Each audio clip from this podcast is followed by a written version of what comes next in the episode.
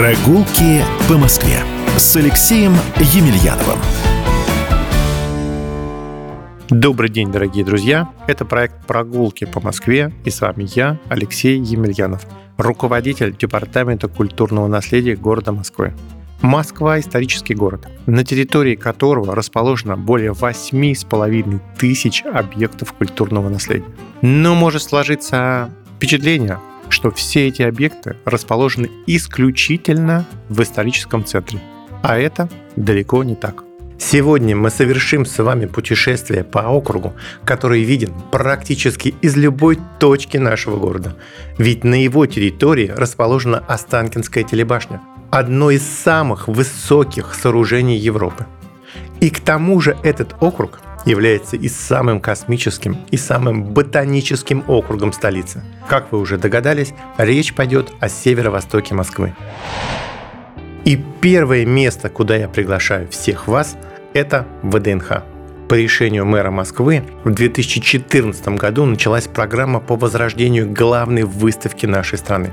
Каждый год завершаются ремонт реставрационные работы на 5-6 памятниках архитектуры – и вот как раз в этом году практически завершена реставрация центрального павильона номер один.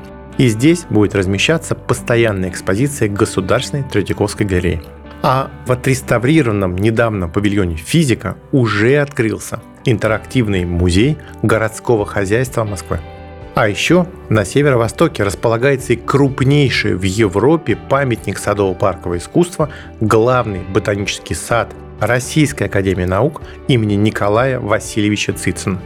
По решению мэра Москвы с 2014 года территория ботанического сада объединена с территорией ВДНХ. И теперь, приезжая на ВДНХ, мы можем плавно с оживленных улиц главной выставки нашей страны перейти на тихие аллеи ботанического сада – и посетить здесь и розарии, и участок сада непрерывного цветения, в котором с ранней весны до самой поздней осени царит настоящее буйство красок.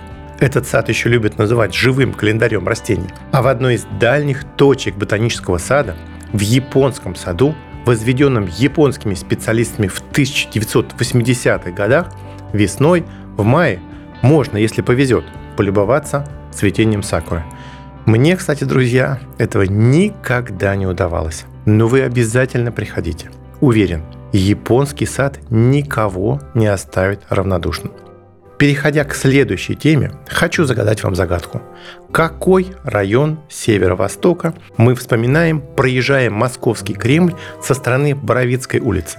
Да, это Свиблова. Ведь до 30-х годов 17 века водовзводная башня Московского Кремля носила имя Федора Андреевича Свибла, воеводы Дмитрия Донского того самого Свибла, который во время Куликовской битвы был оставлен Дмитрием Донским в Москве для охраны города и семьи московского правителя – в районе Свиблова сохранилась дворянская усадьба XVIII века. К настоящему времени она полностью восстановлена. Основной ее доминантой является храм Святой Живоначальной Троицы. Интересно, что один из колоколов Троицкой церкви в усадьбе, звонивший по всей округе, был трофейным шведским, привезенным с Северной войны Кириллом Алексеевичем Нарышкиным. Сегодня на территории усадьбы организован музей колоколов где собрана коллекция редких изделий, и каждый желающий может выступить в роли звонаря.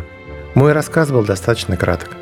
А чтобы поближе познакомиться с историко-культурным наследием Северо-Восточного округа, а также других округов столицы, я приглашаю всех прогуляться по московским улицам. Уверен, вы откроете для себя новую, интересную, историческую Москву. Смотрите на город своими глазами. До новой встречи Ваш Алексей Емельянов. Прогулки по Москве. Проект создан при поддержке Департамента культурного наследия города Москвы.